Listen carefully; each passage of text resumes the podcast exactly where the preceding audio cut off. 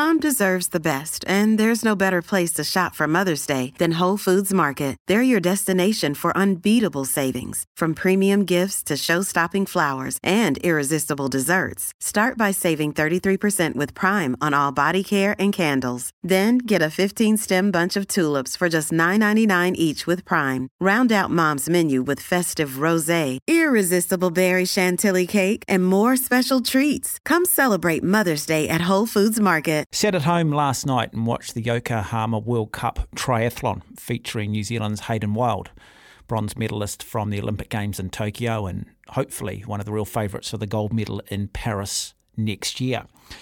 He's a remarkable talent, Hayden Wilde, because he's not just a world class triathlete, but he's, you know, amongst the very best runners in this country a young man who watched the triathlon at the 2016 Olympic Games in Rio and thought, I wouldn't mind doing that.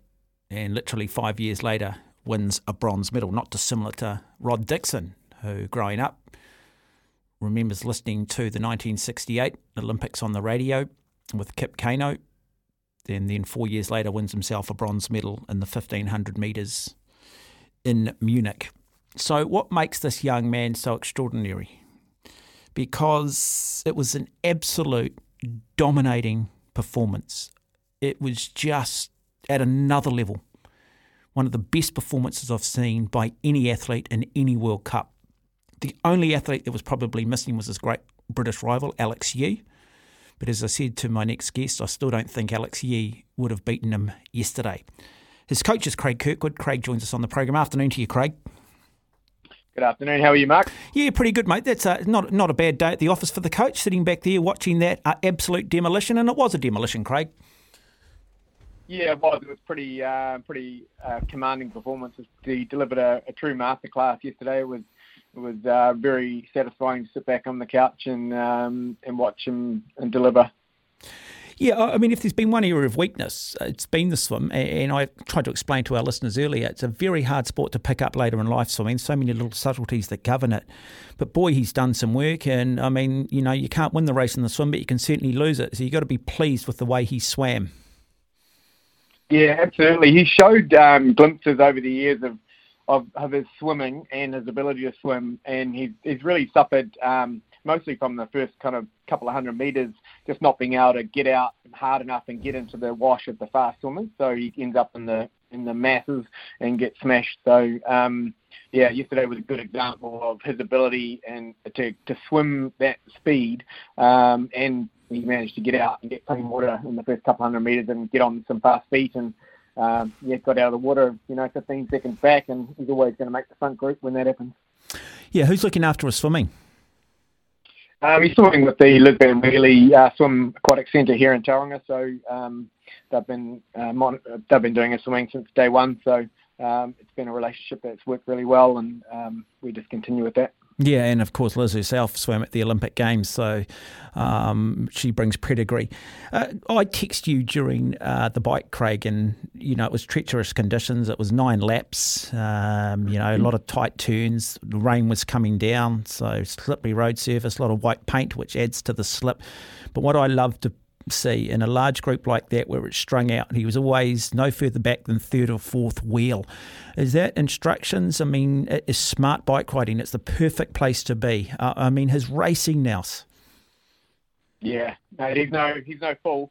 Um, when it comes to racing, he knows where he needs to put himself, particularly on the bike and and in conditions like that, even more so um, important to be near the front of that group and to stay out of trouble. He said at one point he drifted, um, excuse me, back to the middle of the group, and he was just a bit terrified and made his way quickly back up to the front. So um, yeah, he was far more confident. He can drive the pace and control what was going on and cover anything that was anything that happened. So yeah, perfect place to be, and he he held on to that position and rode really well, really smartly. I mean, we're in May and we do talk often about peaking, and sometimes athletes look to try and peak a little bit later in the year. Um, where, where is he in regards to his progression this year? Is he at peak fitness at the moment? Can he continue to build on this? Um, no, I wouldn't say he's in peak performance at the moment. Um, he's certainly got some room to grow. This, um, you know, Alex is not going to be an easy athlete to beat. So we've got to be prepared for that. And um, there's plenty of um, time to work on some um, refiner things and, and just get him a little bit faster over that last couple of mm. kilometres um, in the. He's been back in New Zealand for a while. He does base himself in Europe for a bit, but he's been back and he has been racing. He's been training with another one of your um, another one of your athletes, Sam Tanner, who is the second fastest New Zealander ever over 1500 metres, only now behind Nick Willis. Uh, talk a little bit about that relationship and a little bit of some of the racing that he's been doing coming into this series.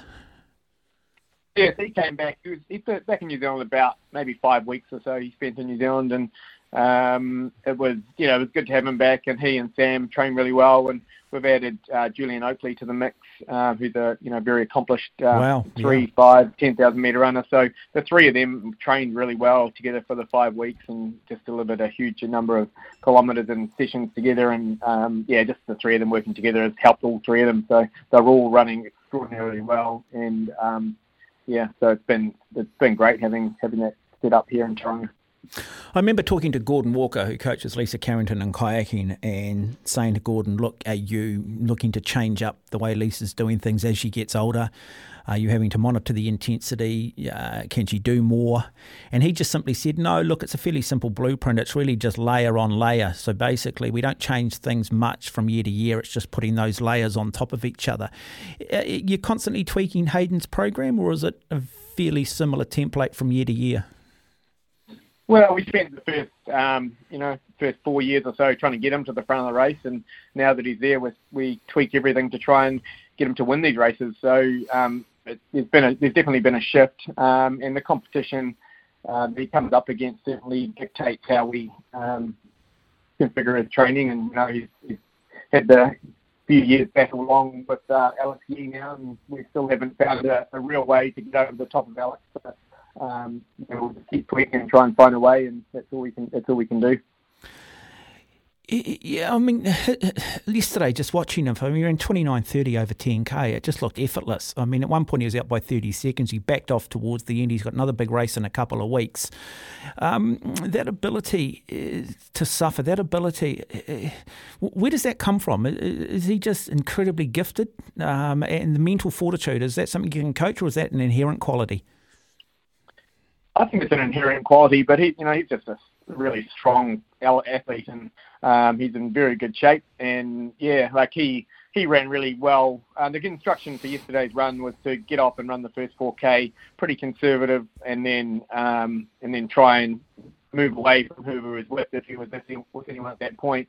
Um, and he did that, got away from Leo, um, and ran hard till about the last lap. And I've been looking at the data this morning, and uh, from the run, and he yeah definitely backed off. He was probably running I don't know four or five seconds a k slower for the last two and a half k than he was previously. So um, yeah, so he definitely backed off. A decision to save his legs. He's got another one of these races in two weeks, and he'll be up against Alex. So mm. definitely wants to make sure that he's um, on top of it uh, when it comes to racing Alex. You're listening to SENZ. My guest on the program is Craig Kirkwood, coach of triathlete Hayden Wilde. Hayden Wilde having a very good win yesterday at the World Triathlon Championship Series in Yokohama. Uh, in the coverage there, he's looking a lot at his watch. What's he What's he looking at on his watch? Yeah, just the pace, just making sure that he's um, on target and, and not going too fast or too slow. We'd kind of set down some parameters around how we wanted that run to look, and um, once he was clear, um, yeah, just instruction to not not destroy himself in the in the latter half um, if he didn't have to. So. Um, and he was certainly well clear, like you said. He's 30 seconds up at one point, and um, those boys started racing each other the over the last kind of 800 metres or so, and closed the gap a little bit um, down to about four seconds at the end. But you know, he was well clear, and he was never going to get uh, caught on that last lap. Mm. So. Interesting. Interesting. Just hearing the commentators, and it's the job of a commentator is to, I guess, um, you know, look at potential scenarios, and sometimes they're miles away from um, the reality or what's really happening. But is the relationship between Hayden and Alex too friendly here? Does Hayden need to? I mean, it, it, does Alex Yee live rent free inside of Hayden Wilde's head? No, I don't think so. I think um, yeah, no, I don't think so at all. I think he's he's determined to to beat him, and you know Hayden's a nice guy, and um, outwardly he'll be super friendly, but like on the inside, he wants to win desperately. So um, no, he's he's the ultimate competitor when it comes to that. Just a nice guy, and um, is not going to you know be addicted with competition. So I don't expect you to disclose it, but do you you've had some time to think about Alex Yee? We've seen the rivalry developed. Have you come up with a strategy? Have you come up with a plan here? Do you know how to beat him? We've come up with a couple of plans, um, and I still don't think we've had the true opportunity to deliver that plan that we've come up with. Um, the, the races, the races that we've been done together just haven't quite unfolded how we, you know, had foreseen and haven't been able to deliver the run that um, I think Hayden can deliver, and I think it would be definitely a case of something good enough to beat Alex. So um, hopefully in, in in two weeks that'll be the case. Yeah, tell us what is the race in two weeks' time, just for our listeners. So it's another World Series race in, in Cagliari in Italy um, over the same distances that we saw in Yokohama, so the standard Olympic distance.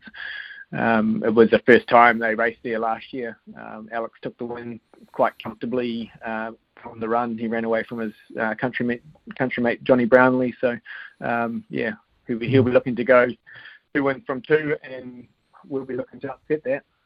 Uh, yeah, how important is it? I mean, we used to, for a long time in the world of triathlon, the World Championships was one race on one given day. Now it's sort of adopted a points over uh, your best number of races. How desperate does Hayden want to try and win a triathlon World Championship crown? Yeah, I mean that's one of our goals for this year. So the, the objectives we set out at the beginning of the season when we kind of did, some, did our planning was that um, you know we want to win, want to win the world want to win the test event in Paris um, and win the World Series. So that's uh, the two objectives. So we've um, kind of set about the race strategy and the race plan to try and do that. Obviously, um, we got um, tripped up in Abu Dhabi when he had a um, mechanical um, on the bike and you know wasn't able to, to ride to his full capacity. So um, and deliver what he what we thought he could at the time. So um, we've had to kind of rejig a little bit of that, but still still on on target now that he's got that win. Triathlon in Paris. I imagine it's going to be pretty flat. Yeah, with some cobbles. So my intention is to head to Paris um, at the end of June and have a look at the course, so I can get eyes on and um, get a good understanding of what it's going to look like and um, so I can plan um, his training around that. So um, you know, it'd be pretty critical um, to get to get a look at that. Mm-hmm. Uh, and what about yourself, Craig? Where do you draw your triathlon knowledge from? I mean, you're very good. You know, you you come from a running background. Um, you're very successful in your own right. Very good marathon runner. Um, selected to represent New Zealand at the Commonwealth Games back in Manchester. Um, and now you sort of the triathlon thing's evolved. You're clearly doing a wonderful job with your stable of athletes, including Sam Tanner.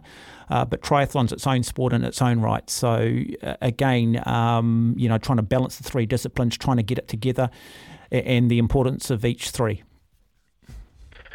Yeah, I mean it's been a real journey for me personally um, in triathlon and in high performance athletics, and it's been um, it's been a cool journey to um, put the three disciplines together and, and, and get things right. Um, and I think you know I think we're doing a pretty good job. So um, I'm pretty happy with the, the progress that I'm making personally as a coach, and um, you know the athletes that I coach uh, benefit from that. So which is cool. And you've got Julian Oakley now in your stable. That's correct. Yep, he's uh, been conditionally selected for World Championships uh, later in the year. So he's racing in um, Japan next weekend um, over 3,000 meters to try and firm up that uh, selection. So um, fingers crossed he can do that.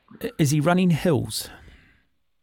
He is running hills. I remember interviewing him. I remember interviewing him, the American coach, same one, same coach. I think that coach Kimberly Smith, and his coach never had them running hills. Didn't believe in running hills, and I just sort of sat there and thought, man, I think he should run hills, but it's not my place because clearly he's been very successful. no, we uh, we definitely run hills. So big chunk of the uh, build for him has been. Um, around a, a, loop that we have here in Tauranga, which is called the Hilly Loop of Death. Um, so it's one of the things that he's been uh, become familiar with.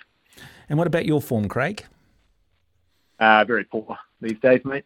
Is it? Is it? Is it? Oh, yes. Sadly. Okay. Hey, look, Craig, lovely to have in the program. Congratulations, mate, on uh, Hayden's achievements and what you're doing at the moment, mate. As I said, and I've said to you honestly, you know, I think you're arguably the best athletics and best triathlon coach in the country at the moment. So well done, mate. Yeah, thank you very much, uh, Mark, and it's great to be on the on, on here with you. How's it 15 minutes after three, uh, you are listening to SENZ. Telephone number is 0800 150 811. A remarkable performance yesterday from Hayden Wilde. Really was just completely dominant. Um, yeah, wow. I was just blown away by it. I've watched a lot of World Cups. I've commentated um, a lot of World Cups myself and Olympic Games, and that was impressive. Brendan from Masterton just texted in off the back of one of the comments, mate. Good afternoon, Mark. Absolutely agree with you regarding swimming. It's currently learning to swim as an adult at 41, and it's not as easy as it looks, um, but we'll not give up. Now, keep it up there, Brendan. It's a taught sport, so it's technique based. So it's like a golf swing. You can play all the golf in the world you want. Um, but unless you've got a good swing, you're never going to shoot a low score. And swimming is governed by yeah, hydrodynamics. It's governed by technique. So you can, we can make you swim fit, which is great. But to be swim fast, you've got to make little subtle adjustments. I'm often asked, and I, I still swim three times a week myself, around about 3K, and swim in open water on Saturday morning with a group. And I'm often asked what I think is the hardest sport, and I'll say swimming, because from a young age, you're an elite athlete. You are staring at the black line and the tiles you don't get that visual stimulation that you might get running with bike riding. Yes, you can have some brief conversations in between sets with the swimming group, but it's not like you're running along chatting or someone saying, hey, well done.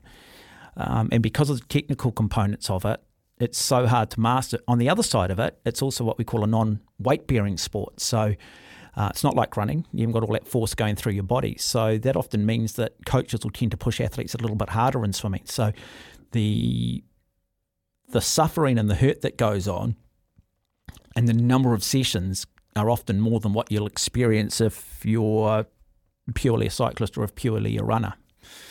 Uh, I do encourage people get into it, but the wetsuits uh, these days for open water swimming have really revolutionised it. Keep you buoyant, alleviate some of your technical deficiencies, and it is a lot of fun. Uh, but look, yeah, hopefully Hayden Wilde next year can change the mood of a nation and bring us a gold medal like Hayden, uh, like Hamish Carter did back in 2004 and Bevan Docherty back in 2003. True story, true story. This. I used to coach Craig Kirkwood, ironically, briefly for Ironman. I did Craig's program in Ironman. So there you go. Don't think you learned a damn thing from me, though. But archaic back then, things have moved on. However, that day, he crossed the line as the fastest and first age grouper across the line, Craig. But when you've got a guy who's a 211, 212 marathon runner, and I mean requires a good run, uh, it's not that difficult, is it? But I'll say this as a coach, you've still got to have talent to work with, don't you? You've still got to have talent. You can't do donkeys into thoroughbreds.